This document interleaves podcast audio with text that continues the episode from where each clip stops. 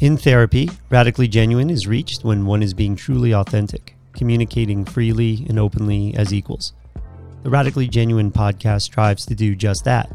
We will question areas of mental health, culture, societal norms, and what is truly needed to improve the lives of others. Doctor Roger McFillin is a clinical psychologist and board certified in behavioral and cognitive psychology. He is the executive director of the Center for Integrated Behavioral Health in Bethlehem, Pennsylvania. Roger, do you ever go back and listen to our older episodes?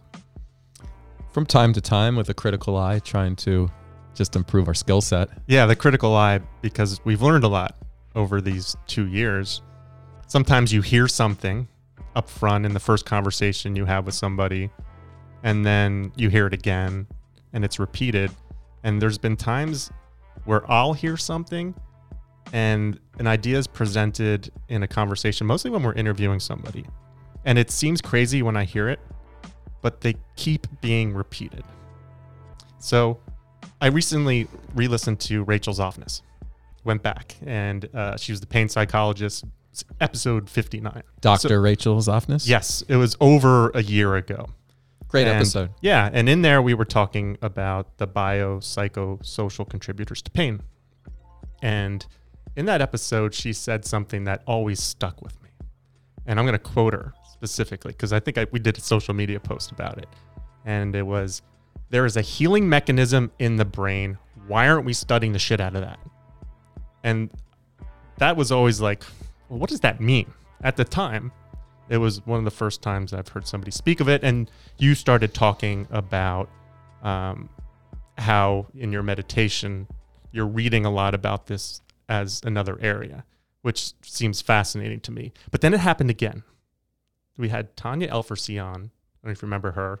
It was uh, the medicalization, medicalization of menopause, perimenopause, episode eighty-four. And she spoke of the struggles with symptoms that she was having around perimenopause. And she was kept being directed back to hormones as a solution. Uh, but then she spoke of her shift of consciousness away from stress towards joy and acceptance, almost healing herself overnight from night sweats, eczema, et cetera. And she said in there, our bodies are brilliant and there's a divine intelligence within us all. And that seemed very spiritual to me at the time, but it was connecting to something else that we had heard. And then just last week in our last episode with Doctor Stillman, he talked about his business partner, Jim Laird, who recognized a conflict he was having in his life with his father that was causing colitis. And when he forgave his father, his colitis went away. And my mind keeps being blown uh, because this keeps being repeated. And it happened again today in this episode with our guest. And I don't want to speak for you, but so would you consider yourself someone who believes in the biopsychosocial model of wellness? Yes, I'm going to add to it. I'm going to say biopsychosocial spiritual. Okay. So it's the, you know, interacting effects of all those would contribute to health and wellness. And I think where you're going with this, Sean, is, you know, as we introduce the next podcast, you and I had some concerns because it's certainly outside my purview, my area of expertise. Mm-hmm. And, you know, we speak genuinely around the mental health field, and we have opinions on culture, society, and systemic problems that exist in our healthcare field. Yeah.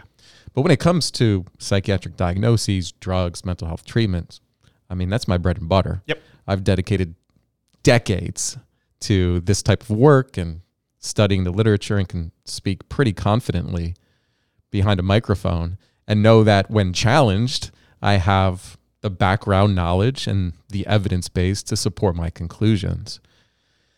When we bring on a guest that's going to talk about cancer, mm-hmm. and is a non-medical professional, mm-hmm. it certainly creates some level of anxiety in me. Okay. Because it's not my area of expertise, and these ideas are outside of the mainstream, really outside of the mainstream.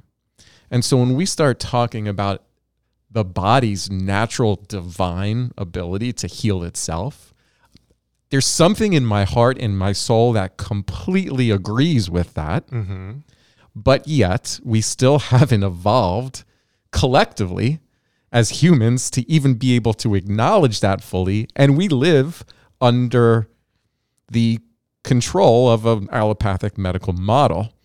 So in no way do I want to suggest, right, that someone who might be suffering from cancer not seek out the best available treatments that exist in their country and then take our discussions and accept them as fact. Uh, totally. I, right. I, so I that's my it. that's my concern. Rightfully so. But with that being said, I think in a radically genuine conversation, we're looking to kind of expand the conversation and, and because I'm, our outcomes aren't great in the yeah, treatment of cancer. And I'm and I'm glad you're going there. So if we can agree that the bio, psychosocial model and spiritual, spiritual. Um, that they all kind of are components connected to wellness. So if we were to think about the conversation we had today with Danny Carroll, I would put him heavy on the psychological component to wellness, almost. And that's just my my takeaway. So, and I don't uh, want to give too I know, much I don't away give, I want because they're to about listen to, to listen to I this. Know. I just want I want people to understand. I don't want the emails coming when a guest comes on. And I read Danny Carroll's book, and yep. I thought it was fascinating, mm-hmm. and I thought he did a good job in this podcast answering a lot of questions. There are some unanswered questions, right? Sure.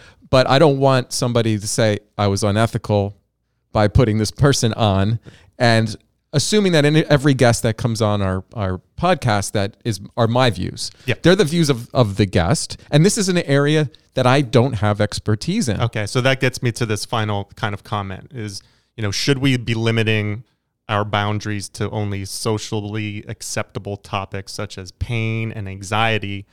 Um, or can we choose to be radically genuine and expand this conversation to include a wider range of subjects, even if it may be uncomfortable subjects like cancer? Yeah, th- this was an uncomfortable podcast. Because cancer has such a weight to it, because we've all been affected with people in our lives who we've lost to cancer.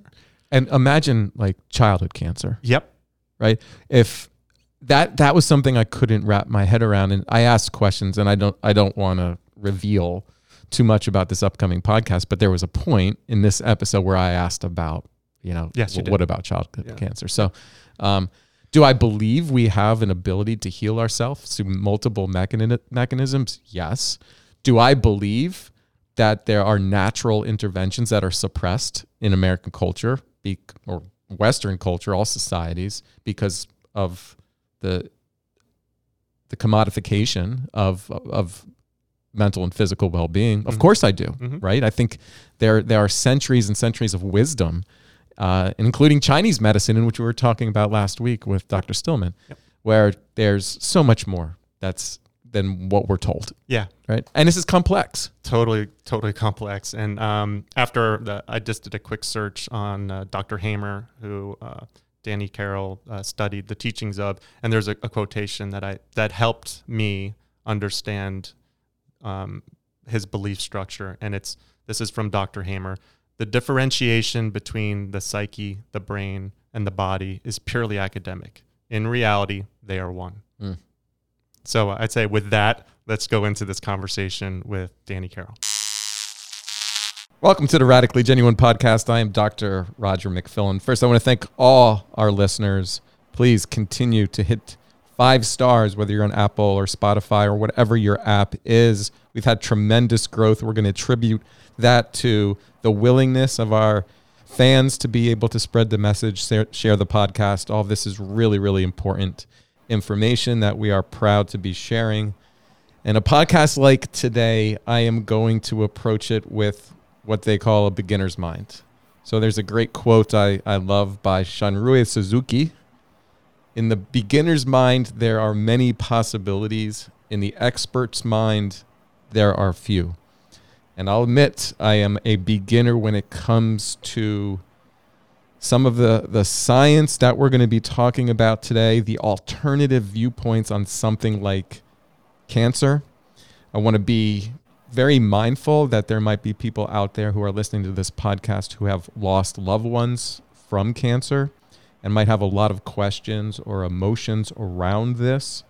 I'm certainly not an expert, but I am trying to have radically genuine conversations and continue to progress the way that we think about health. And so today I want to welcome a very special guest who I found fascinating after reading his book. His name is Danny Carroll, who spent the first half of his life living in London in U K and was on the path uh, in economics. He graduated with a master's degree from the London School of Economics. Um, and then he moved to live and work in India in the mid nineteen nineties.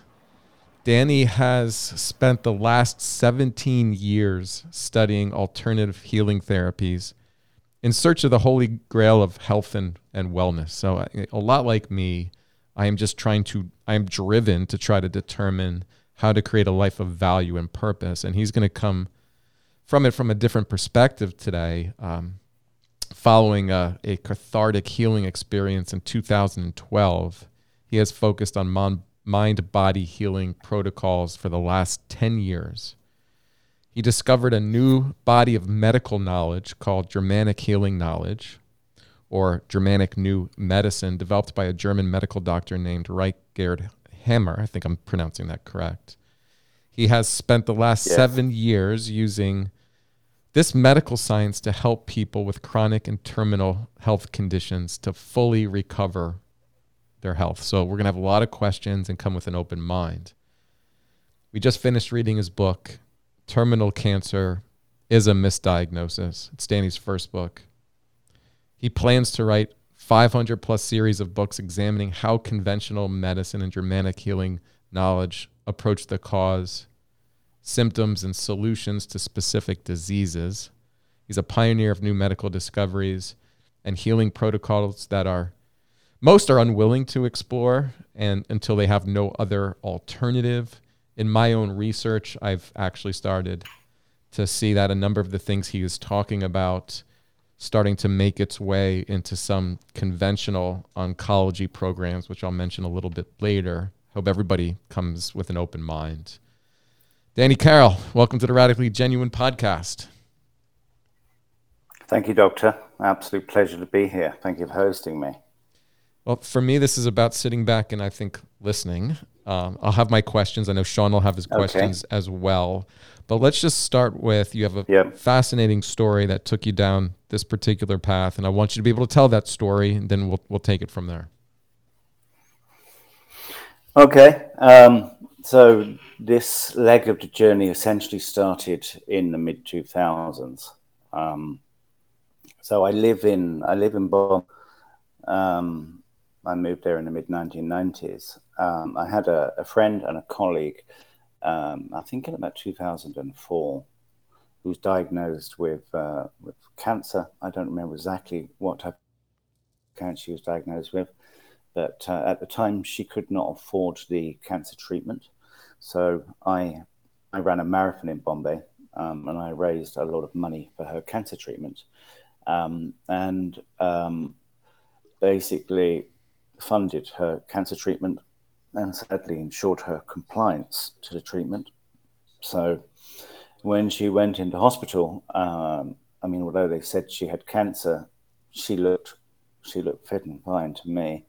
And uh, she started chemotherapy treatments, and she used to message me from hospital saying, "Danny, I don't know what these doctors are doing, but it feels like they're putting poison in my veins." So I knew no better at the time. So I strongly encouraged her to continue with the treatments. And she basically, she had three rounds of chemotherapy and she died. Um, I was devastated because I both funded her treatment and ensured her compliance to treatment.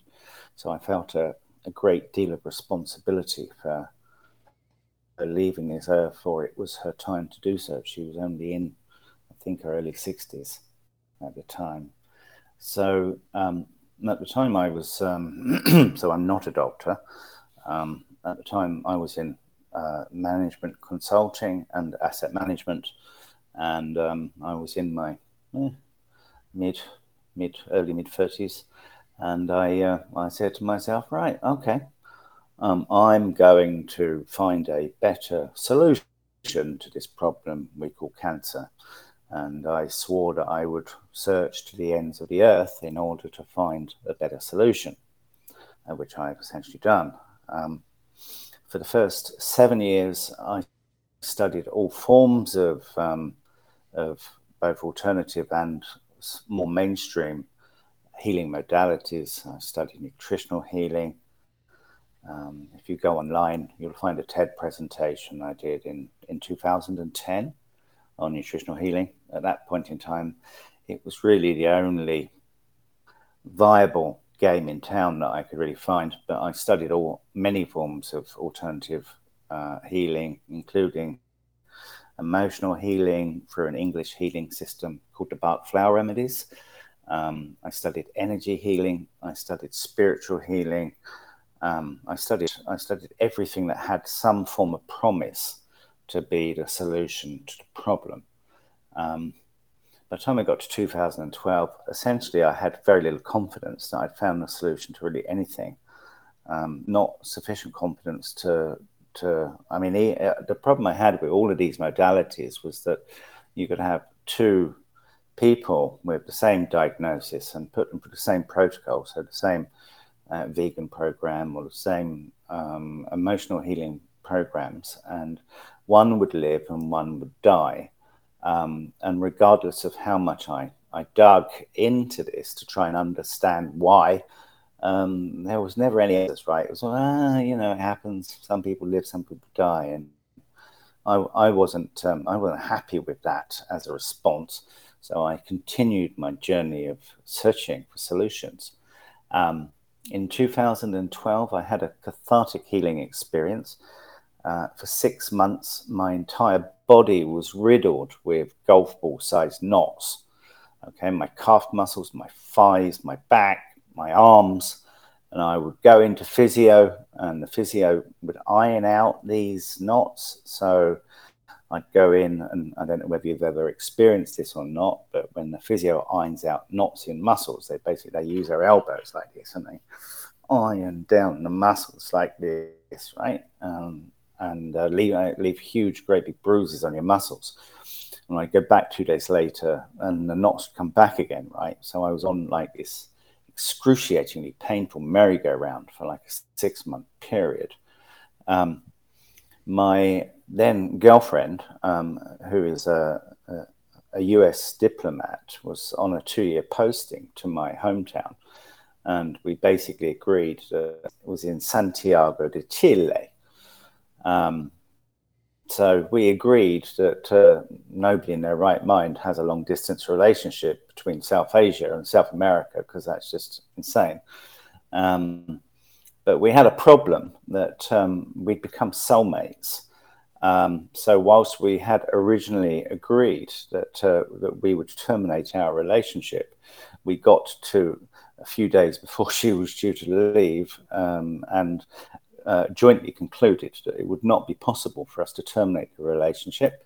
So we decided to embark on the most ridiculous long-distance relationship in in the history of mankind between Chile and India, which is about a ten thousand mile and a forty hour journey. Um, and uh, we uh, we agreed that we would see if the relationship just fizzled out naturally. And this was on Friday evening. And when I woke up on Saturday morning, um, all of the knots that had been in my body for six months previously and up until the Friday evening um, magically disappeared overnight. And just, poof, poof, gone. And I'm like, wow. I mean, I didn't I didn't honestly know why they came, and I didn't know why they went.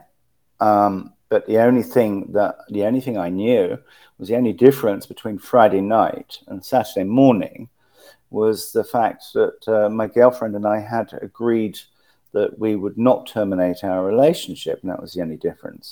Um, so I had a I had a I had an intuitive hunch that there might be a similar, you know, if my, if I felt if my body could, um, my mind could cripple me, uh, literally. I mean, I, in that six months, I could barely walk, let alone run. Um, so I had a, I had a hunch that um, if my body, if my body, my mind could cripple me and then essentially give me back my health at a snap of my fingers, that there might be a similar type of um, mechanism between cancer and the body, um, and I was planning to do a PhD.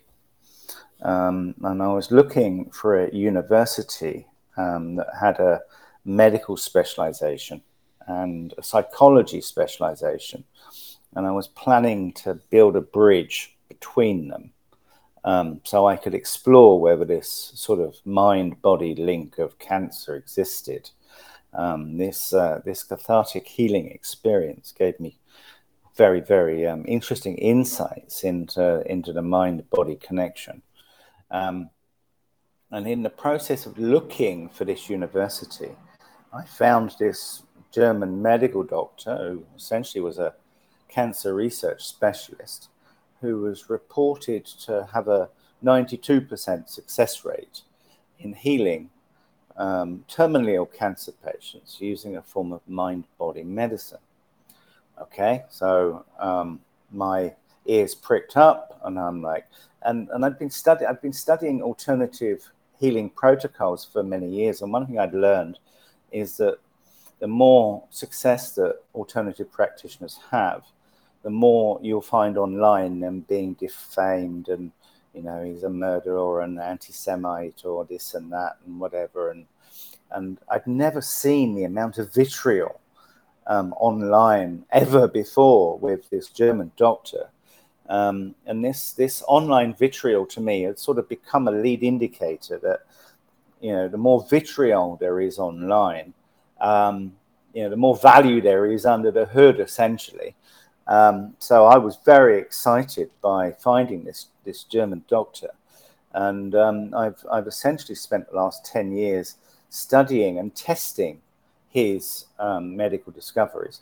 I, I don't take anything, I don't believe essentially anything that anybody tells me. Um, I have to prove it and test it for myself. Um, so what happened, the, the, the backstory with this German doctor is uh, he was an internist, uh, a, a, a research specialist, and he specialized in cancer research. Um, in nineteen seventy-eight, his nineteen-year-old son was shot and murdered. And two months after his son died, uh, this doctor was diagnosed with uh, uh, a testicular teratoma, which is an aggressive and fairly r- rare form of testicular cancer, um, with metastasis to the stomach. Now, he was given a one percent chance to survive. Um, he survived that because he essentially had surgery, but he didn't have chemotherapy or radiation, which I understand most medical doctors, or many medical medical doctors, don't. Um, so he had the surgery, and when he recovered his health, he was working. So he was the head of a gyne- uh, gynecological oncology unit um, uh, for Tübingen University, which was a subdivision of Munich University in Germany. And um, he he wanted to start. He had two hundred female terminal or Uh, um, cancer patients that are all that are all in late stages of cancer, and what he wanted to do is he wanted to understand whether they'd gone through a similar life crisis or emotional trauma in the same way that he had before he got cancer, and and basically out of two hundred women, two hundred had. Okay, so then next step he said, right, okay, let me start let me start putting the same women with like, the same type of cancer into, into different categories. And what he observed is that the same women, um, the, all of the all of the women that, for example, had ovarian cancer, had all suffered from some form of profound loss in the same way that he had suffered from a profound loss when he got testicular cancer. Or the women that had um, globular or mammary gland breast cancer, had all suffered from some sort of nest or care conflict, that is a conflict in the home. Um, they started seeing patterns in in the the types of life crises that that, that these women had faced before they'd got these um, these cancer diagnoses. So you fast forward uh, thirty-nine years of research with over fifty thousand, um, working directly with over fifty thousand cancer patients. And what this uh, this this German doctor, his name is Ryke Geerd Hamer, um, what he basically discovered is that the tumor on his testicle was um, was actually functional tissue, and it had a biological purpose. Okay, so uh, it goes something like this. His nineteen-year-old son was shot and murdered. He his testicles started growing very fast. Um, what he basically learned from that is that the biological purpose of that extra tissue on his testicles was essentially to increase his sperm and testosterone production, so that he had a, a greater capacity or a better chance of getting his wife pregnant, so that it could replace the child he just lost. Okay. So um, while uh, whilst whilst our in our conventional system, um, medical doctors will say that you have abnormally fast-growing cells, which is absolutely correct. Um, essentially, the, the part of the important, critical parts of the puzzle that is not understood is that cancer doesn't drop down out of the sky, you know, like a, um, a, an event that, that nobody knows what causes it or how it happens. Um, there is a very defining cause, which is a, a crisis that you face in your life, and nature is essentially responding to that crisis by increasing your capacity to help you to solve that critical problem in life. So in Doctor Hamer's case, his nineteen-year-old son had just been shot and murdered. Um, his uh, his testicles started growing in size uh, abnormally fast. Um, and what nature essentially has done is increase his capacity to replace to replace a child he just lost. Um, let's take another example of, of women. If, uh, um, a globular or a mammary gland breast cancer. If if you look at the biological function of the, of the mammary glands, basically it's to lactate and produce milk. Now, uh, a woman will only lactate either when she's pregnant or when she's nursing once she's delivered a child. Now, imagine a situation where you have a woman walking down the street with a friend, with a five-year-old child. The child's five, she's not lactating anymore, and she's not paying attention, and the child runs out into the road, gets hit by a car, and ends up in I C U.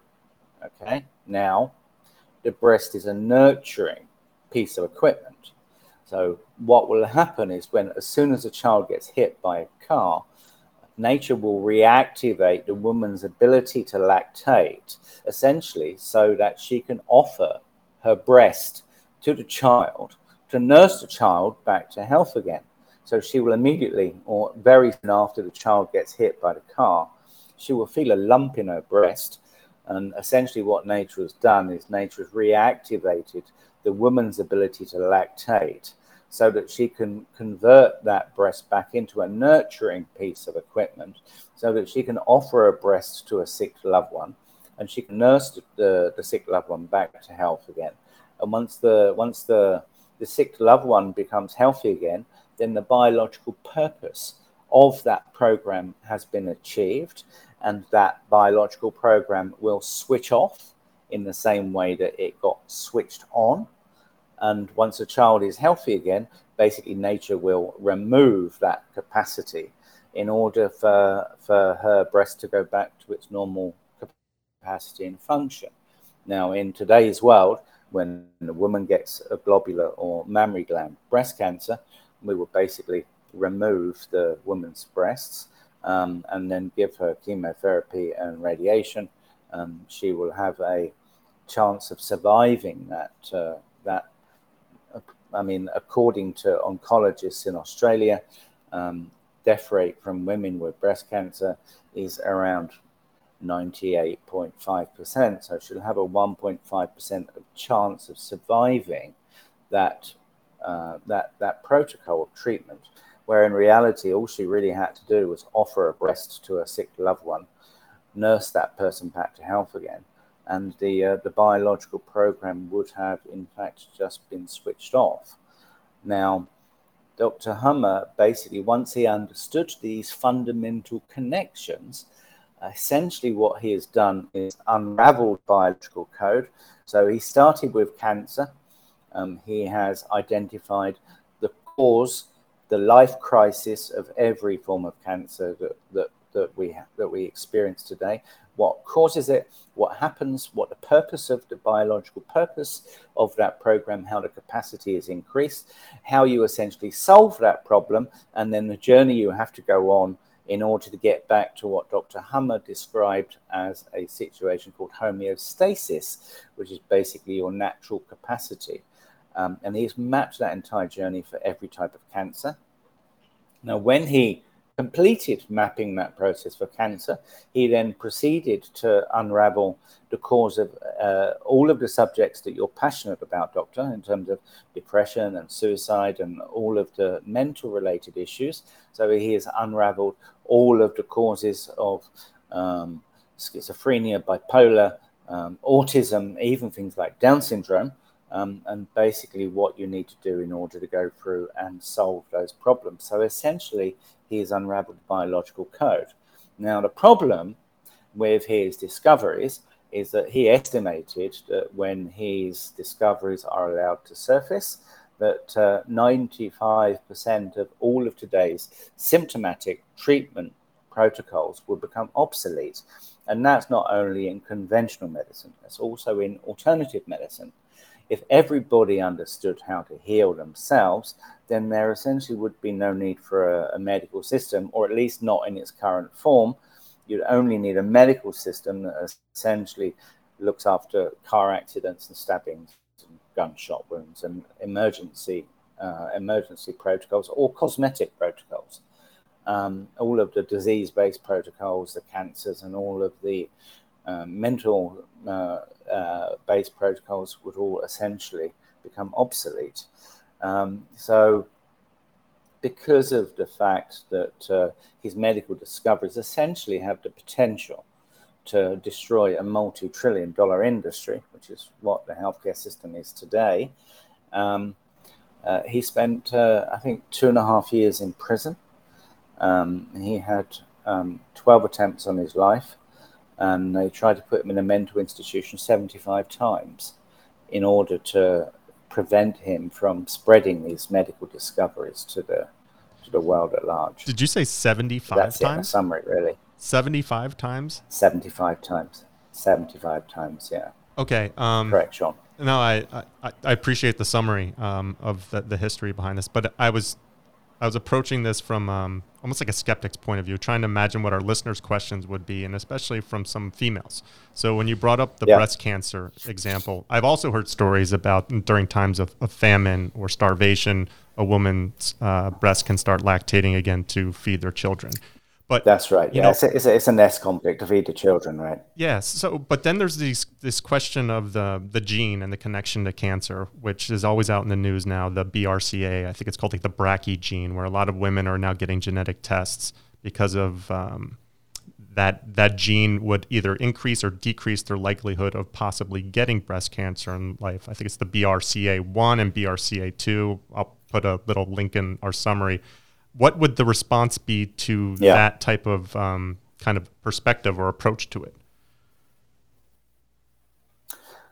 Yeah, I mean, genes don't cause cancer, right? I mean, when when you have a when you have a life crisis or an emotional trauma, um, these biological programs that essentially run in our subconscious minds, right? You don't mm-hmm. sit there and say, oh, okay, I've got a nest conflict, or my son just got hit by a car and ended up in I C U, so I'm going to switch on my ability to lactate. You don't do that, right? It doesn't work that way.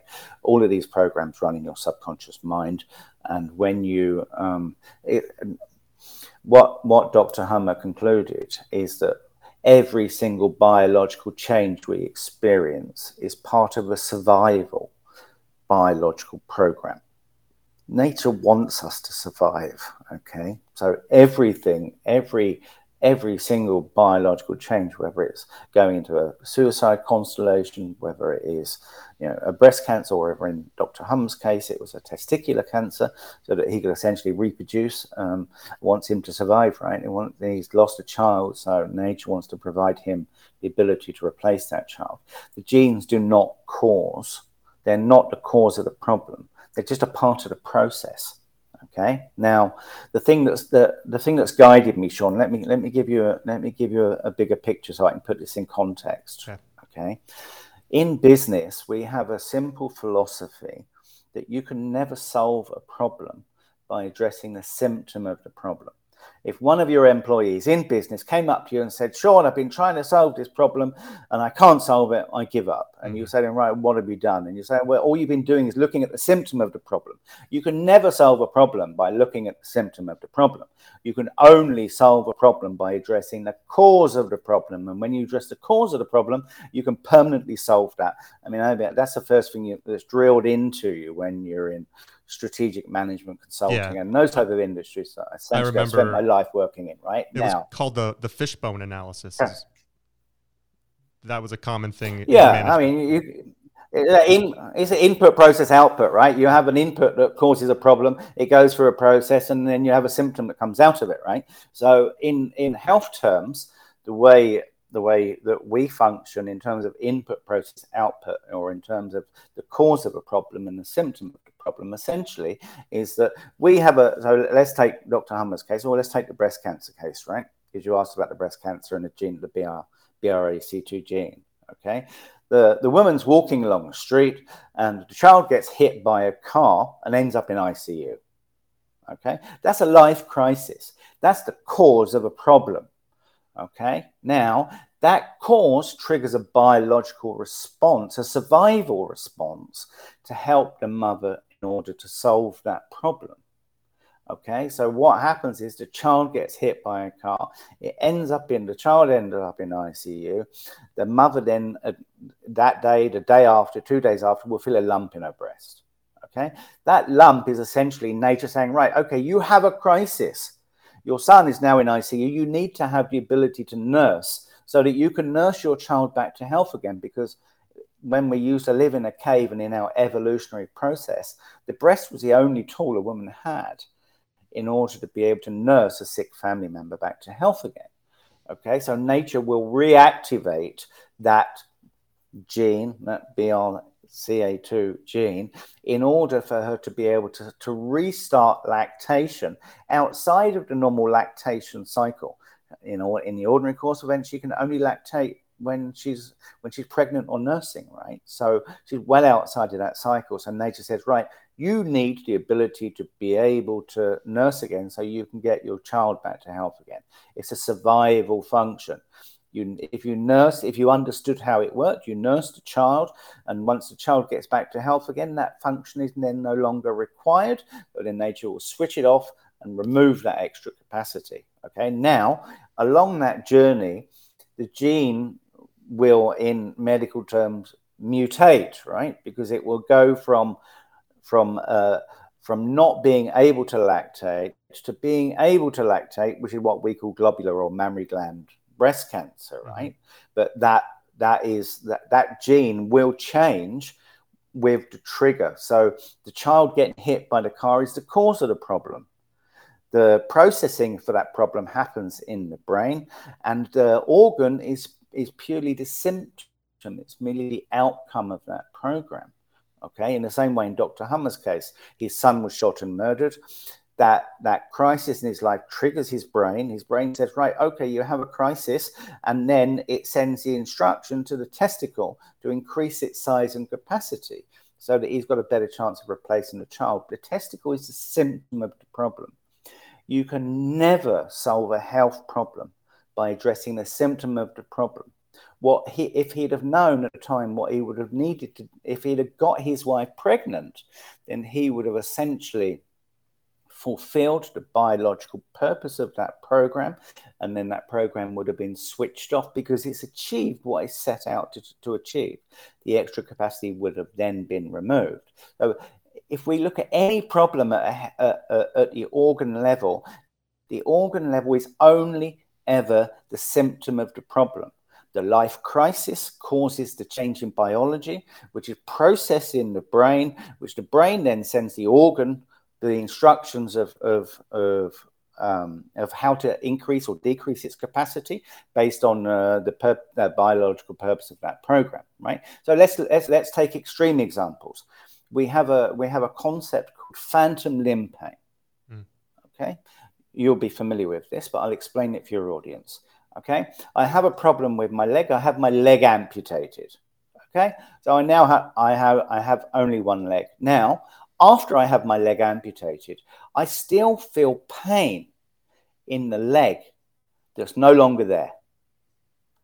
Okay, now you say to yourself, how can you feel pain in an organ that is no longer there? Okay, I mean, that's ridiculous. And the answer to the problem is the pain is not in the leg. The pain is in the brain. Okay, so whether you have the leg removed or not, it makes absolutely no difference. So if you have breast cancer and you have your breast removed, okay, it makes zero difference, no difference, okay? And we can see that even in, in the existing system, we have a, a concept called recurrent breast cancer, okay? Recurrent breast cancer is where you get cancer on a breast that's been removed, okay? So you have a mastectomy, the breast is removed, and then you still get cancer on the breast after it's removed. Now, doctors say, oh, maybe some cells were floating around and mm. this, and there was some left and whatever, right? Not the case. You've had a, you've had another nest conflict that's triggered that problem.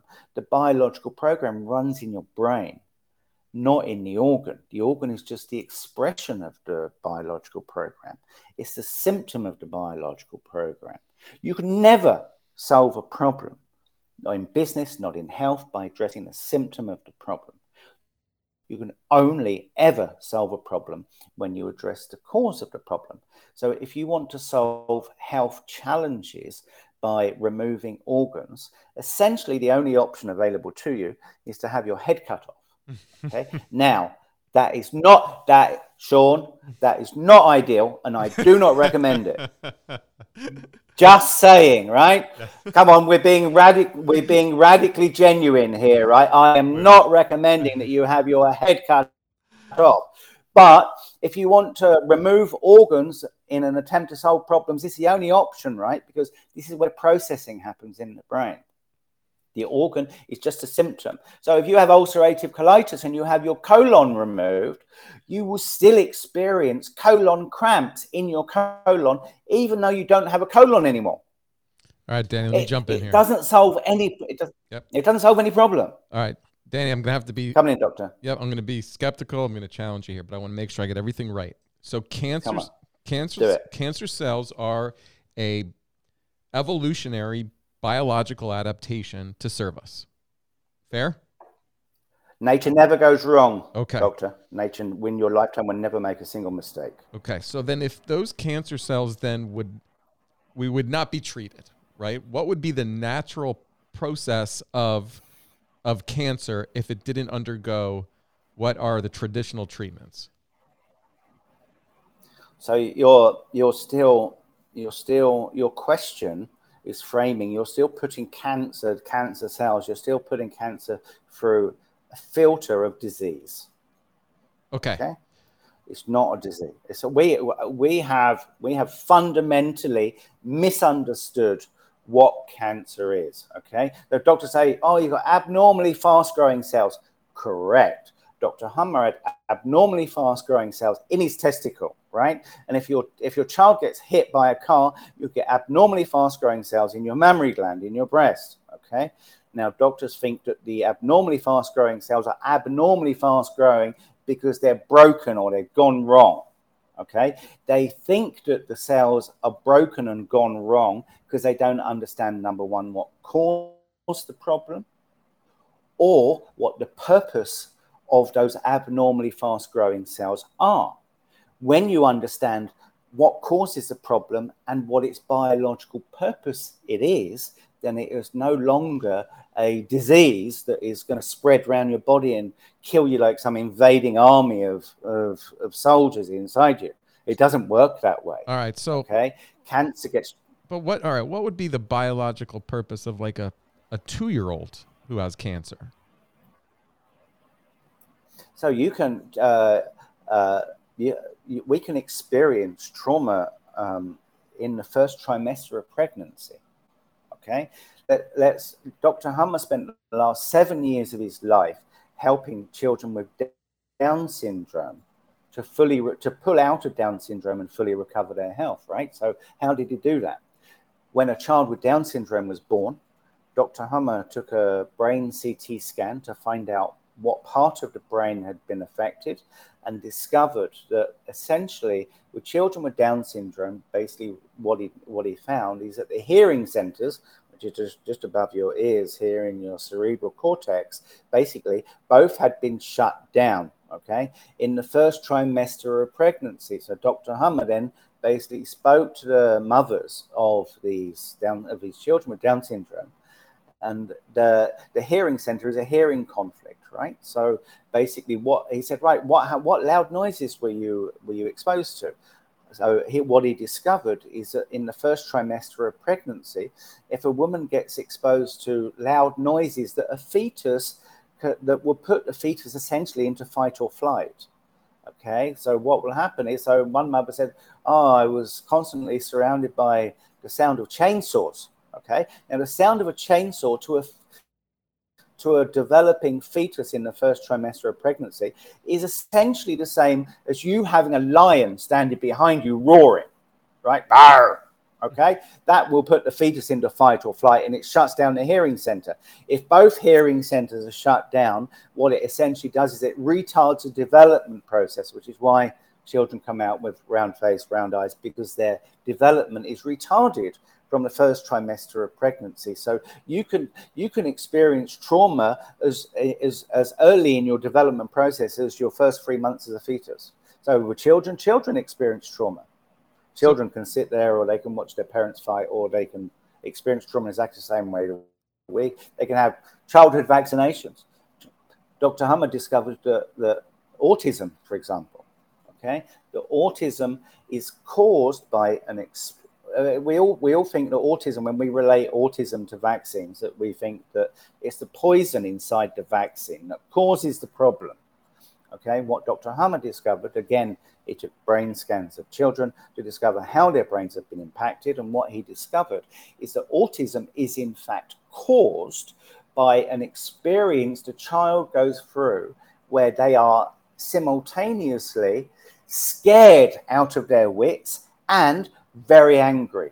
Okay, now when you put this into context, if you've got a one-year-old, an eighteen-month-old, a two-month-old child that's like a foot tall, and you have a six-foot doctor in a white coat coming at you with a needle, it's, for us it would be like a giant coming at us with a with a blade or an axe coming to attack us, right? And it's that scare fright and anger conflict that essentially the scare fright affects the larynx here, and the anger conflict affects the stomach, which is basically why uh, highly autistic children, basically, they're, they're, they're often incommunicable. They don't talk and they don't make eye contact.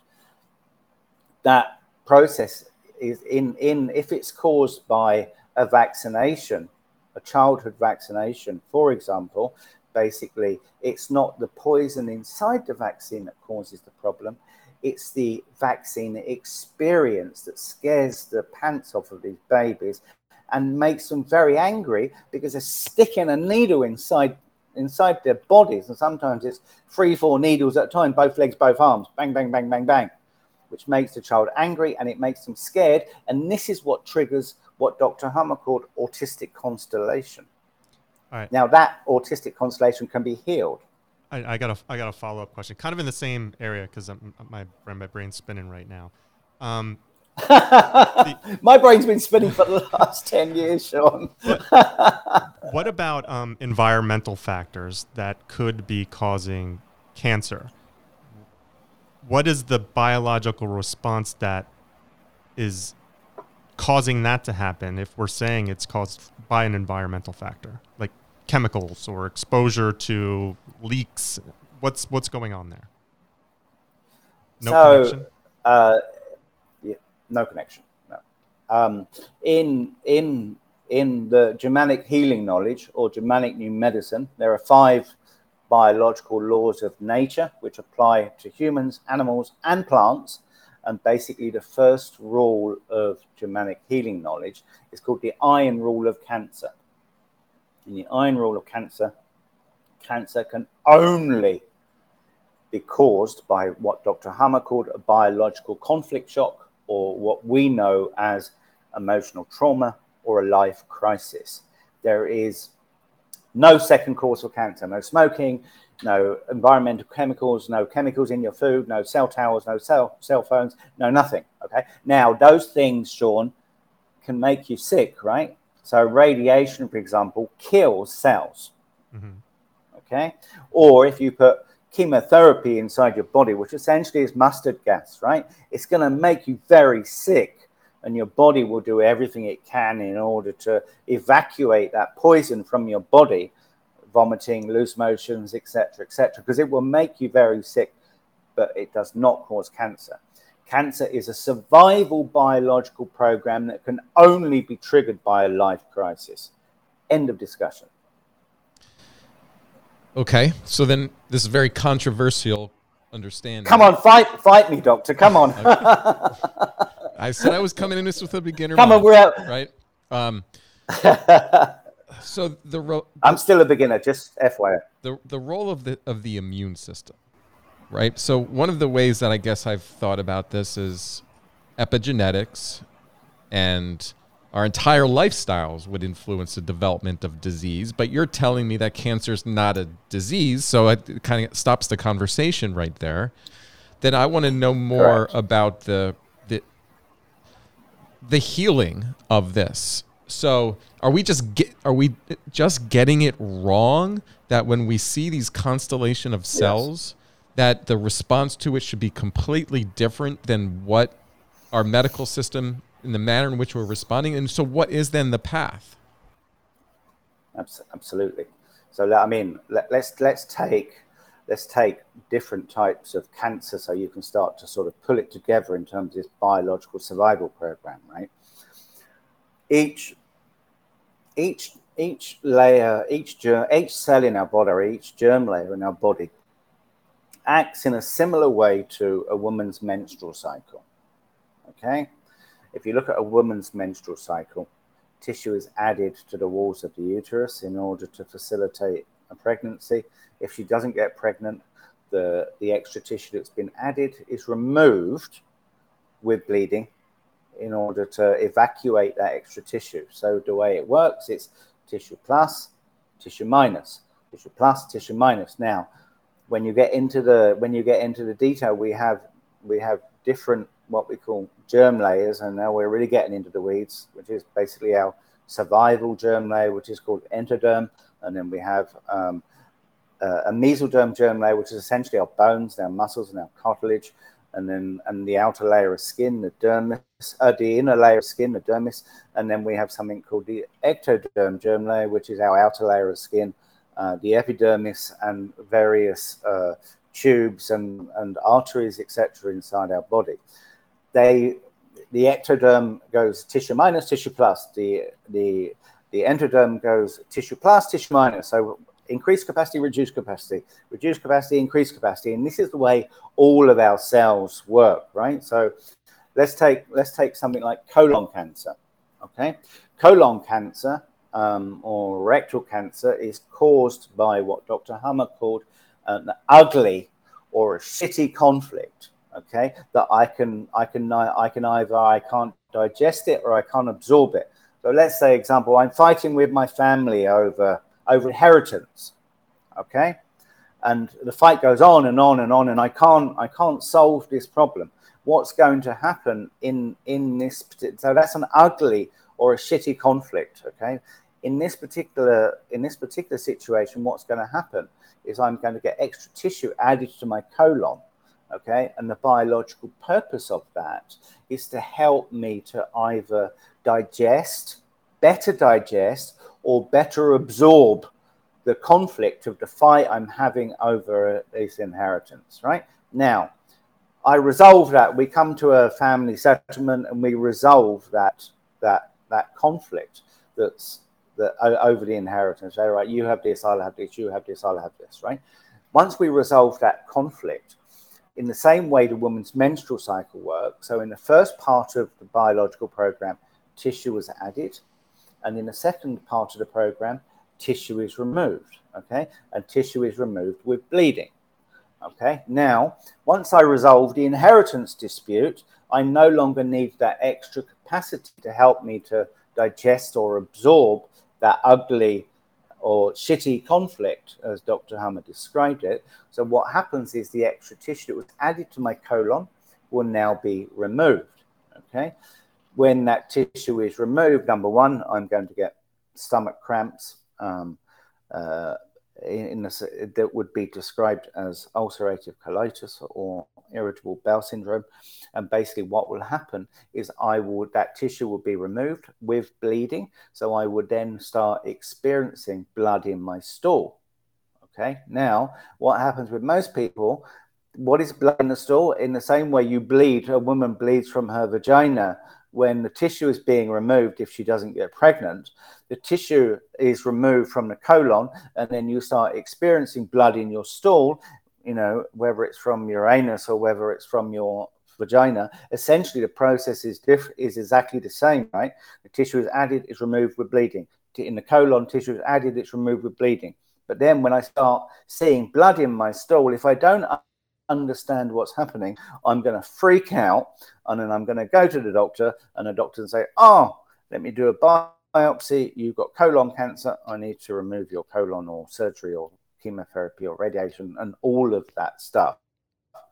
If you had allowed that extra tissue to be removed via bleeding, understanding that it's part of the healing process of getting you back to homeostasis, in the same way that the vagina bleeds on a monthly basis when you're removing tissue from the from the uterine walls, if you'd have understood that, that tissue would have been removed, that bleeding process would have completed after that tissue would have been removed, and the program comes to an end. You are back to homeostasis, or your standard level of capacity that you need in order to digest and absorb shitty or ugly problems. And that's essentially it.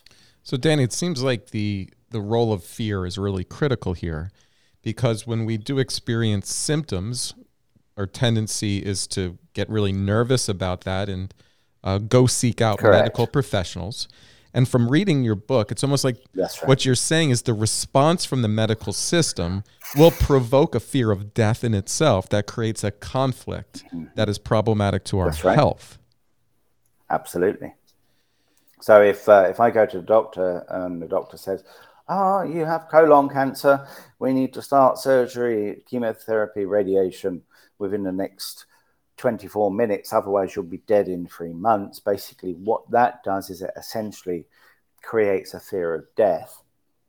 A fear of death, essentially, when you fear dying, what happens is that triggers what we know as lung cancer, okay? So when you fear dying, oxygen, we can only last a few minutes without oxygen, right? So when we fear dying, what what our survival biology does is it adds capacity to our lungs to increase the alveoli, to increase our ability to be able to process oxygen so we don't die, okay? So it's the diagnosis process that triggers issues like, very often, like lung cancer, because fear is used as a tool in order to ensure compliance to the medical protocols, okay, which then triggers further problems. And then that triggers then further problems. The chemotherapy um, basically ensures that we vomit and and, and everything is, is expelled from our system. But the, the, the liver, for example, um, whilst med- the medical Uh, modern medicine believes that the problems with the liver is caused by alcoholism. Uh, it's not. What Doctor Hamer concluded is that the main body of the liver is affected by what we call a starvation conflict. Okay, one of the one of the liver's an extraordinary organ, right? But one of the one of the key functions of the liver basically is to produce digestive enzymes so that we can digest our food, so that we can survive. If there's a chance that we're going to starve to death, what happens is the liver increases in size to give us a greater capacity to produce the digestive enzyme so we can digest our body resources so we don't die. It's all based on survival.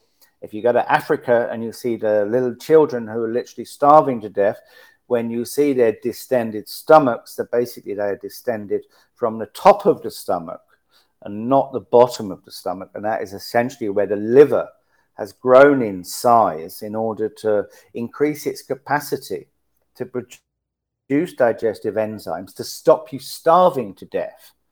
Okay, then once you no longer have a problem of starvation and start the, the, the problem of starvation is emulated essentially or triggered by chemotherapy because you're vomiting or have loose motions and your body's throwing everything out that, that it can expel, which means that you're not getting any food in your system, which tells your subconscious mind that you're starving to death, and then it triggers liver cancer. So then we know, oh, Uh, the, the the the cancer soldiers have swum through the blood or the lymphatic system and swum over and morphed into a liver cell and now uh, created cancer in your liver. I mean, it's it's it's Alice in Wonderland type explanations. Okay, so what you're saying then is, in order for the individual to move towards health, it's like turning that system off, right? But in order to do that, you have to resolve the conflict that might be contributing to it or the problems that might be contributing to it. And here's my concern. Correct. So I'm a clinical psychologist, and my experience with human beings are, is they have a profound capacity to be able to deny or uh, mm-hmm. or to actually uh, yeah, blind supp- spots. to suppress yeah. even what those mm-hmm. conflicts may be. So we're, so how many people mm-hmm. would...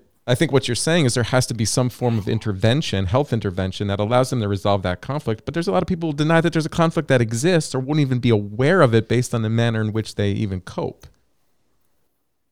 Well, it's not it's not only it's not only the human human's ability to deny a conflict. Um, many many um, traumas that we go through are buried in our subconscious mind and are not accessible to to our conscious mind, right? Now, doctor, think about it, right? If we had if we had every emotional trauma we'd ever gone through accessible to our conscious mind, so we remembered every day, every single trauma we'd ever gone through, we would be miserable. Okay, so the problem the problem is not only, and, and oftentimes it's it's not the fact that, that the person is in denial. The problem is that the subconscious mind has buried it and we don't have access to it.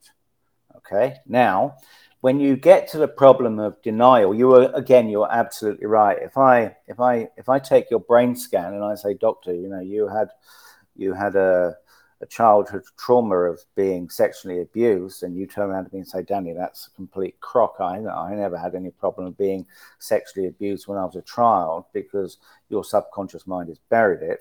I would turn around and say, well, it's on your brain C T scan. You did experience it. It's not a question of whether you did or you didn't. You did. The problem is your subconscious mind has buried it. Where so would this, where would this show up on a brain scan? How would this be determined?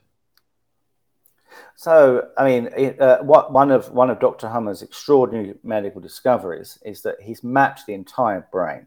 So there are there are there are various sexual centers, whether it whether it relates to the sexual organs or whether it relates to different types of trauma. And so the the the the brainstem, the pons of the brainstem, essentially is all of our survival functions, our, our digestive tract, our lungs, our the body of the, the liver parenchyma, um, the survival function, the kidneys, the kidney collecting tubules. So it, what, he's essentially mapped out the entire brain and which part of the brain manages which organs. Now, he's mapped that out, but he also mapped out the progression that we go through when we when we experience a certain type of trauma. We It leaves what essentially is a target ring. Um, so if you imagine chucking a, a stone in a in a pool of water, it creates those centric circles. So you can see on the brain, and the, the, the bigger the trauma is, the bigger the set of concentric circles are around that around that uh, that brain relay.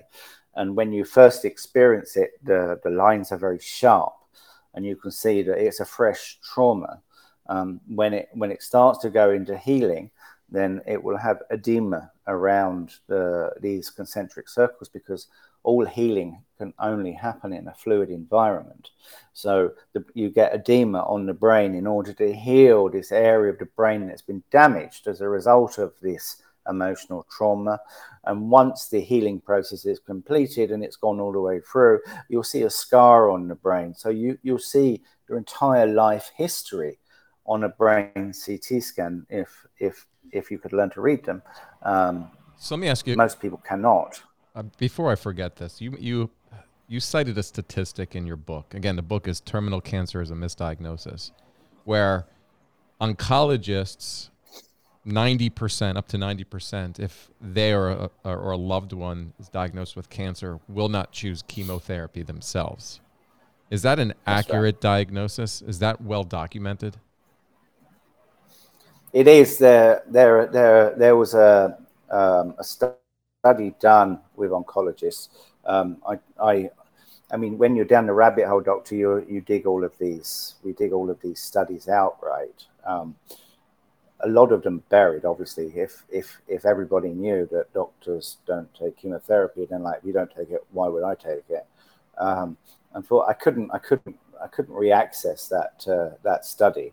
Um, but with my personal experience, I mean, I've got, I put, there's even one case study in my book in chapter seven on the, on the cancer research, where Doctor Hamer healed um, an oncologist in, in France of a bronchial carcinoma without using chemotherapy.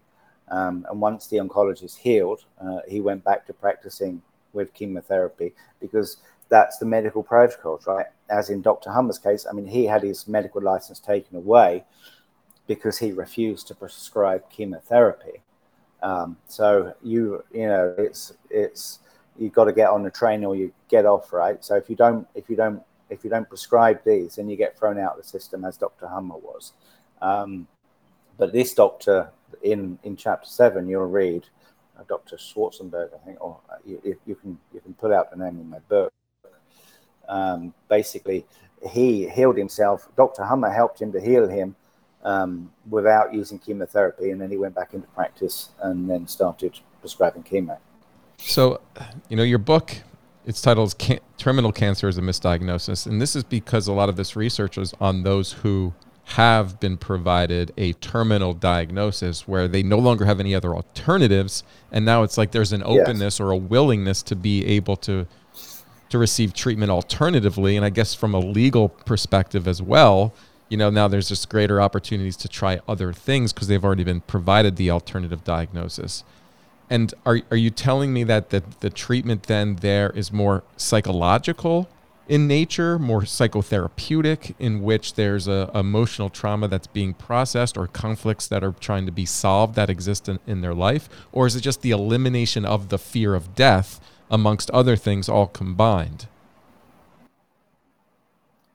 So let, let's let's tie this back into your previous question about people denying the existence of a problem or not being able to access the problem because it's been buried in their subconscious mind.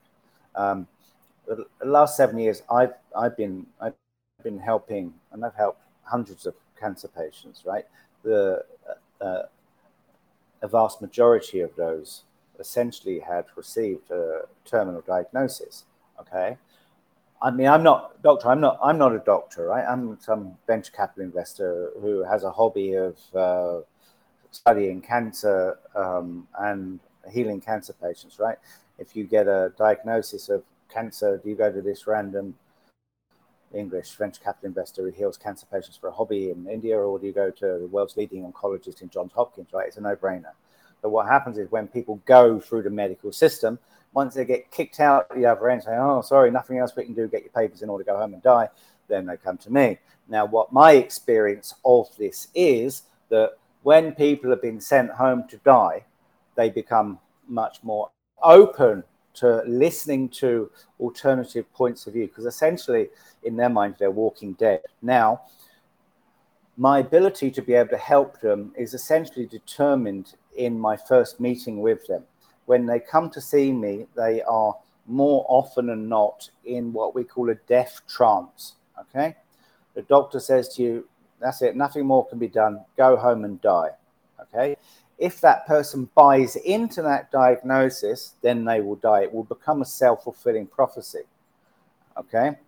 The fear of death will cause death. The fear of death will trigger the lungs to, the alveoli and the lungs to open up. The fear will trigger all, all sorts of problems biologically in order to try and help you survive this fear of death crisis, right?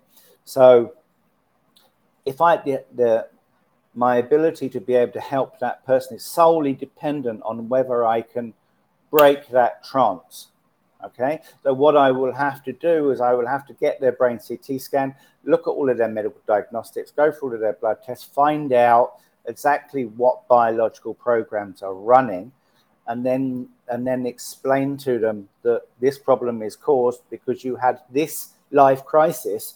And when I can start connecting the dots and piecing that together, they'll sit there and say, how did you know that? Because I've seen it on their brain C T scan, right? You had a trauma of being, I don't know, abused as a child or whatever it is that, that affects that problem. Brain cancer is, a, is an even more interesting one, right? According to Doctor Hamer, there's no such thing as brain cancer, okay? What is diagnosed as brain cancer is when you get that emotional trauma and then you get those concentric target rings, and the, you get the edema that comes inside those target rings. Basically, that is diagnosed as a glioblastoma, okay? According to Doctor Hamer, the the neurons in the set, in the brain don't multiply after birth, so they cannot qualify as fast-growing cells because they don't multiply. The only cells that multiply in the brain, basically, are called glial cells, which is a mesoderm germ layer that helps the reconnective tissue to repair your brain from an emotional trauma. So it's the it's the repair, the natural repair process in the brain that, that we get diagnosed today as brain cancer or a brain tumor. Okay, so what I've done in the past, doctor, is every time I get a every time I get a brain cancer patient come in, um, what I do is I take a C T scan of their brain and I explain what caused the problem, to break their diagnosis. If they don't believe me, and I say, right, okay, take your brain C T scan and go to five neurologists, but do not tell them the previous brain cancer diagnosis, right? Just say, I've got a headache, blurred vision, whatever, right? In every single situation, when those people have taken that brain C T scan to these neurologists and not disclose their diagnosis, the neurologist would look at, oh, yeah, yeah, yeah, oh, no, no, no, you're okay. Go and take a painkiller, go home, go to bed, okay? And they would never, they would never, they would never reestablish that brain cancer diagnosis, okay? I then send them to five more neurologists and say, right, okay, now disclose your previous brain cancer diagnosis with the same T C, same C T scan to another five set of neurologists, and basically all of those five neurologists would confirm the previous diagnosis. Now, these patients would come out and they go, okay, it's clearly these doctors have no idea what they're doing. Um, the brain C T scan was only uh, it only developed in nineteen seventy-eight. Um, and according to Doctor Hamer, uh, medical doctors are unable to read brain C T scans. And I have personally confirmed that for myself. What I would then do is I would then use the brain C T to be able to understand the life crisis that's caused their problem and then start working with them to help them to resolve that problem in order to solve it. Sometimes it was successful and sometimes it was not. Uh, Danny, I got a some question. Some people can heal themselves and some can't. So um, as as we've been speaking, an, an idea popped in my head. I, it wasn't in your book, but maybe, uh, what are your thoughts? Is there such thing as preventive care in Germanic healing knowledge? No. Okay. Right. Not really. I didn't think no. so. I, I mean, I didn't think so. Um, I mean, so here, here's the thing, Sean, right? I mean, I've, I've been studying this for ten years. Say, oh, Danny, okay, so you don't have a, you don't have any health problems anymore. Wrong. Okay. Um, you cannot avoid conflict in life. This is a, this is a survival biological framework. Okay. That's designed to help us survive. You, you cannot avoid conflict that will not trigger those programs in order to, to start running. Can, is it possible that you have a ability or a skill to resolve those conflicts much more easier on your own, or to not get as distressed when oh, those yes. conflicts arise, thus preventing yourself from maybe having the, you know, the formation of cells. Absolutely. Okay. All right. On the money, John. Uh, absolutely. So let's take let's take an example, right? Um, I mean, uh, in twenty nineteen, I I I got cancer in my jaw. Mm-hmm. Here, all of these teeth are false, right? These are all false teeth, right? I had cancer in my jaw. All my teeth fell out, and um, it destroyed half of my jaw.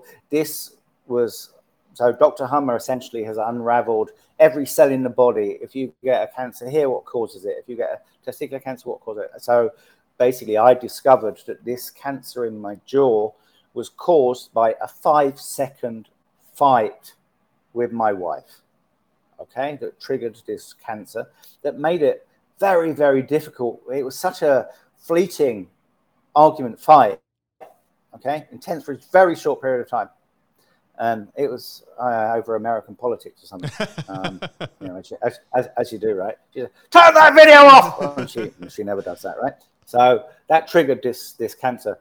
It took me it took me over a month to find it. By the time I'd found it and switched, I could switch this off. So right, I said, you can use your conscious mind to switch these biological programs off, right? That's another rabbit hole to go down.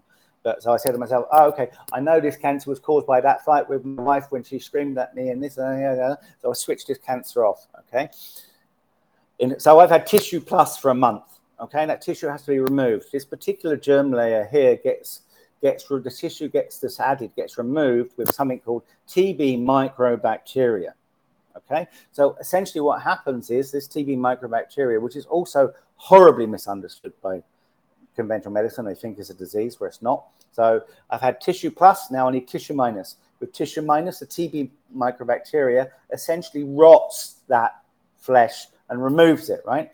So I had the pleasure for four months of having the, the smell and the taste of rotting flesh in my mouth and my sinuses whilst this tissue's being removed. But between the cancer and the T B microbacteria, as well as removing the tissue it added, all my teeth fell out. Um, and it destroyed half of my jaw. So I then had to have a five-hour uh, reconstructive surgery in order to, I had a bone graft, had my jaw rebuilt. I had to have implants in to put teeth back in because I had no teeth. Um, so, so yeah, I mean, the cancer I managed, right? I have, I have friends who experienced the same problem and went to an oncologist and basically had half of their face cut out, right? And you have people that have got like, all of this cut out or all of this cut out. So if if you can't solve the problem yourself, you're you're then only you're then down to the system doing it, and they cut into deep tissue and they cut out half of the jaw. I did it myself, right? The cancer I addressed. Rebuilding the jaw I could not do. I had to have surgery to have that done. Okay. So the one thing I'm I'm on board with um, is this idea that the body is always trying to return to homeostasis. Um, yes. And then the idea of, um, in your book of, of healing music therapy, like that made sense to me, right? If I can listen to Pantera music and I can get angry, or I can listen to salsa music and I can be happy, there has to be a music that will return my body into homeostasis. To homeostasis. Um, yes. So amazing. I'm trying, I'm trying to make this connection to, um, can you just share with our listeners about the the music that goes into homeostasis, um, the Mein Student Motchkin? I listened to yes. it yesterday. Um, I had it on for like a half hour. It's beautiful music, but what kind of like pulled me away from it was when Doctor Uh, Hamer was um, was singing in it. So I was wondering if there's certain tracks that mm-hmm. you um, that you maybe listen to, or that is uh, more in that sequence that we could all kind of incorporate into our into our daily lives. So let's get a big back, bit of background. Um, there's a there's a music professor, uh, Doctor Giovanna Conti, um, who was working with Doctor Hamer um, in the two thousands with health challenges. What she what so in in the Germanic healing knowledge, there's there's the second biological law is called the two phases of healing. So when you go into conflict, what happens? And you go conflict, conflict, conflict. Resolve the conflict. Healing, healing crisis, healing, and it, it's a it's a chart, right? Where you can see a very clear picture of the chart. Doctor Uh, Professor Conti was um, carrying out a research project on music, and she realized that the pattern of many um, cl- Western classical masterpieces, Schubert, Mozart, all of those types, followed exactly the same pattern as Doctor Hamer's Two Phases of Healing, okay? So that got her thinking, okay? So she then started studying patterns of music, which was one big piece of the puzzle. Then um, uh, in, the, in the nineteen hundreds, um, music used to be tuned at uh, A equals four hundred thirty-two hertz, okay? That's essentially our natural healing frequency. Um, in the early nineteen hundreds, the uh, in the early two, early nineteen hundreds, the Rockefellers carried out research on music uh, frequencies and discovered that if you increase A from four hundred thirty-two hertz up to four hundred forty hertz, it has a number of effects, including making the worker bees work harder and faster. It also has a lot of negative health effects.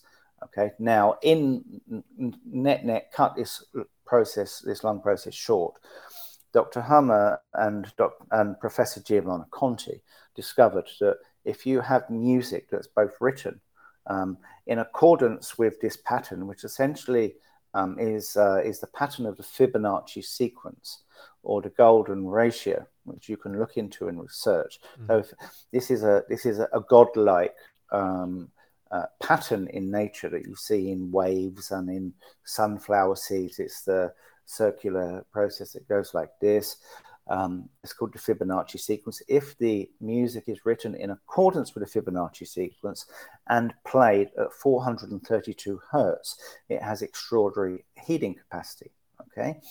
Now, this was discovered partly by accident. One of Doctor Hamer's patients, his daughter, his seven-year-old daughter, Uh, an Austrian girl, um, had chronic bronchitis for months, and they and they couldn't get rid of it. Her father ordered one of Doctor Hamer's books that had his music on it, and this young girl basically listened to this music day and night for three days, and she walked out of her bed, bedroom after three days in perfectly good health.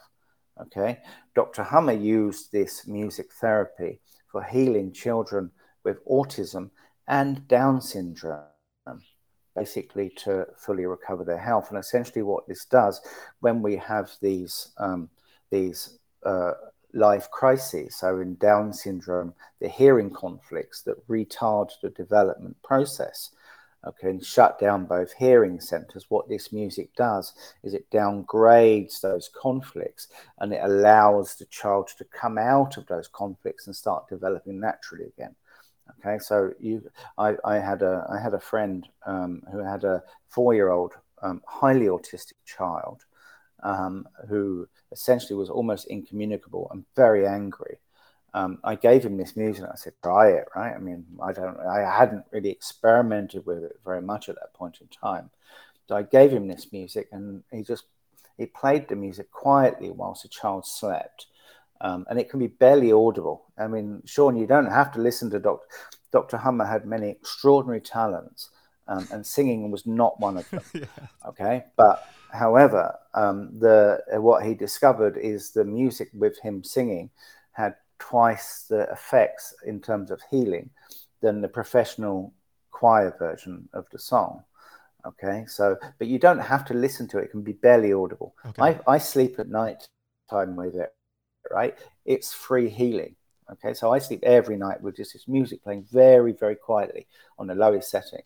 Okay, so my friend who had a four-year-old, highly autistic, incommunicable, very angry young four-year-old, ended up with a five-year-old child, highly extroverted, fun-loving, really, I mean, uh, a, a, a wonderful child within a year of sort of playing this music at nighttime, and it has ex- an extraordinary. Extraordinary impact, John, and it can be whether it's in a terminal cancer patient or whether it's in a whether it's in a um, an autistic or a child with Down syndrome. This music provides solutions for those problems. Um, so if I have a if I have a if I have a if somebody's come to me for help, I don't call them patients, don't call them clients because they're not. Somebody comes to me for help, even if I have problems being able to get the trauma to surface from the subconscious mind. I put them on the music, and then it just helps to downgrade the problem and helps them to pull out naturally, even if they can't practically identify the trauma that's caused the problem. It's like the music solves these problems. It's, it's truly extraordinary. Yeah, regarding this, and as far as kind of mainstream Western medicine knowledge too, this is a quote from the director of medical oncology and integrative medicine at the Cornell Cancer Prevention Center in New York, Doctor Doctor Mitchell Gaynor. He says that if we mm. accept that sound is vibration, and we know that mm. vibration touches every part of our physical being, then we understand that mm. sound is heard not only through our ears, but through every cell in our bodies. One Absolutely. reason sound heals on a physical level is because it so deeply touches and transforms us on the emotional and spiritual planes. Sound can redress imbalances on every level of physiological functioning and can play a positive role in the treatment of virtually any medical disorder. Correct. And that's Absolutely. That's, and well, yeah, that's so true. Sean, back to your question. I um I only I only use the song of Doctor Hamer singing with the cello, um, number one, because he said that from his experience, from uh, in terms of facilitating healing, that it had significantly be- uh, uh, better results than the professional version, which was essentially at four hundred forty hertz.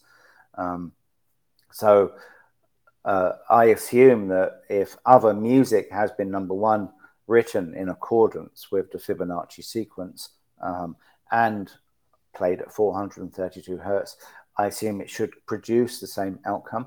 Um, honestly, I haven't had the time, space, or energy to test other music, mm. so I stick to this one song. I play. I play I'm sleeping. Who cares? I mean, I'm I'm, I'm asleep anyway, right? So uh, no, I play it. I play it at nighttime. Doctor Hamer said that if you're in a very difficult situation, that you're better off to to play it twenty-four seven. I gave I gave the music to a friend of mine um, who had half of his liver removed, and basically he said to me, when he exposed himself to the music, he didn't require any pain medication. Okay, as soon as he switched the music off, the pain went whoop like this. So this music is extraordinary. But before we run out of time, I do have some one final question, and it it's around the phenomenon of the placebo effect. So the placebo, and I guess in my mind, it almost has like this negative connection where it's like unexplainable, it was nothing. So when a, when a person has the placebo effect or they go through that experience, it's almost like you're weak. You know, you you nothing was given to you. Um, you just healed yourself. So my question is, could this be an explanation for the placebo effect? And shouldn't this be the desired response for everyone because it is so positive? Well, I mean, uh, the placebo effect in many ways is is an explanation of the power of the mind, right? I mean, I think, therefore, I am. Um, I mean, you, you you must have seen many of these placebo effect studies where they give people chemotherapy tablets, right? That, or they're told they're given chemo, and their hair falls out, right? And all they mm-hmm. had was a sugar pill. Okay, so I mean, it, it's the It's the power of the. It's that the, we we hugely underestimate the power of the mind, but when that when that power of the mind um, is directed, when you understand, if I understood, for example, that um, that you know, if I get a tumor on my testicle, all I have to do is understand that biological program and get my wife pregnant, so I can replace the child I just lost. I mean, it, you you've got the power of the mind multiplied by knowledge. Right, or if I had a if I had a mammary or globular breast cancer, and I can work out the nest or care conflict that's caused that problem, then you know I can use the power. In fact, what Doctor Hamer discovered, which is probably a whole nother discussion, is that we can use our conscious mind in order to switch off these biological programs. This cancer I got in my jaw here, I switched it off. Right, I said, oh, okay, I know that I have. Uh, This cancer has come in my jaw because I had a fight with my wife over this at this point in time. Switch off this cancer, bang, and I just switched it off like a light switch. Okay, so the placebo effect um, is is just a, for me is a is a mere representation of the power of the mind that we are not using.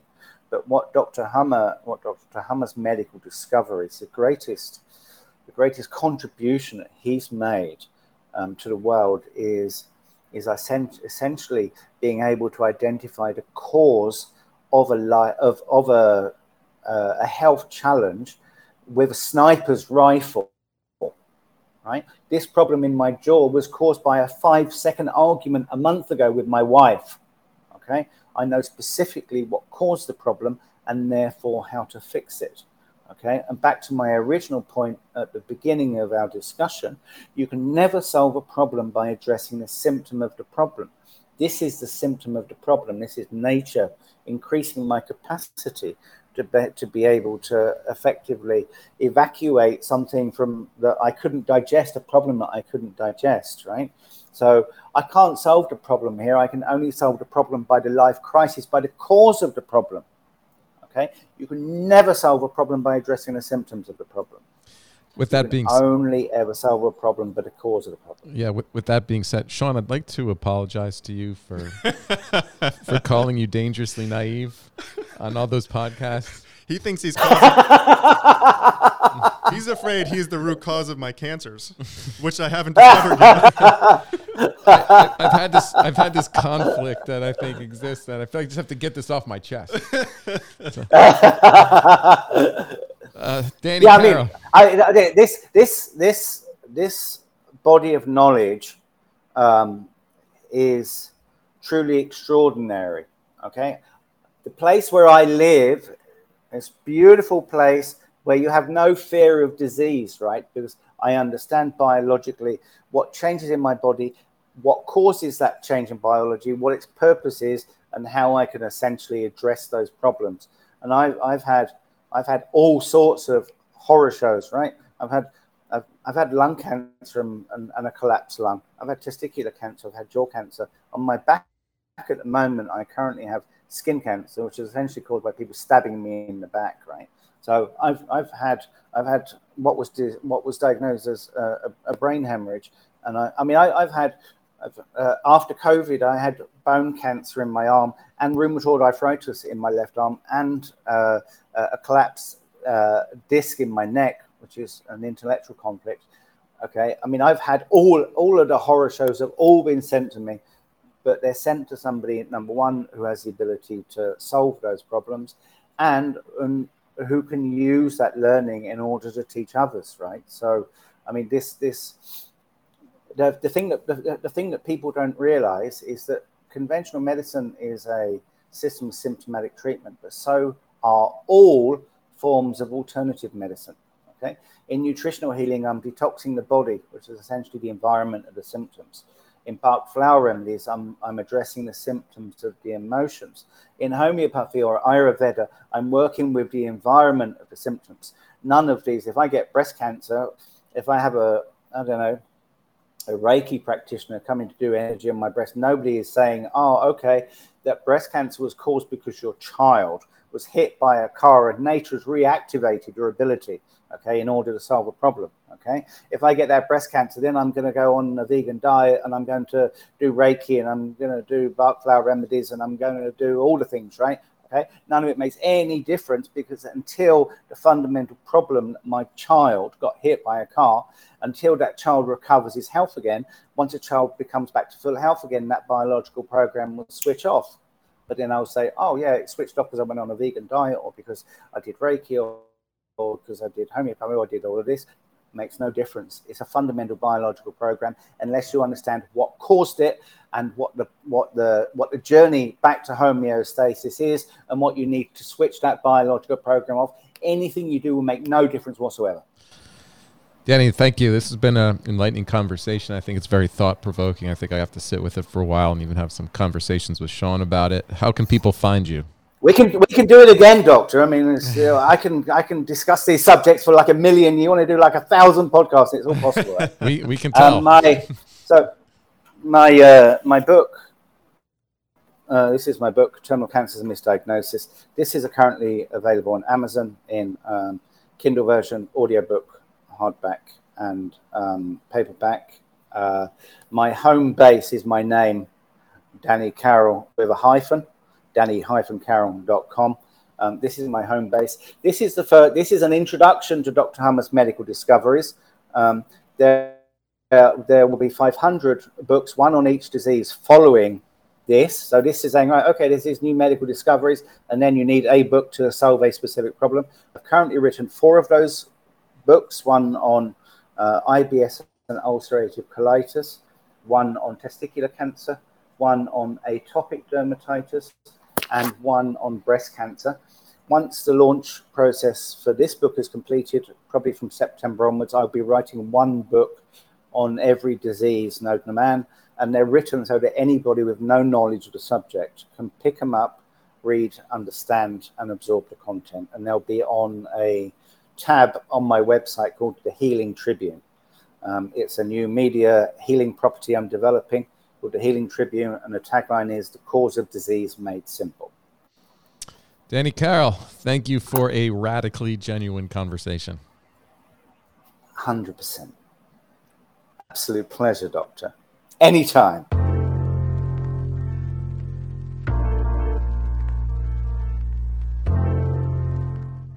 Listening to a podcast may be therapeutic, but it is not therapy. Always seek the advice of your mental health professional. If you are in a crisis or you think you have an emergency, call your doctor or nine one one. If you are considering suicide, call one eight hundred two seven three TALK to speak with a skilled, trained counselor. If you found this podcast interesting, please share it with a friend, subscribe through your podcast app, and engage with us through our social channels. And if you are concerned about a friend or family member, reach out. The six magic words, "I was just thinking about you," may make their day. Thank you for listening.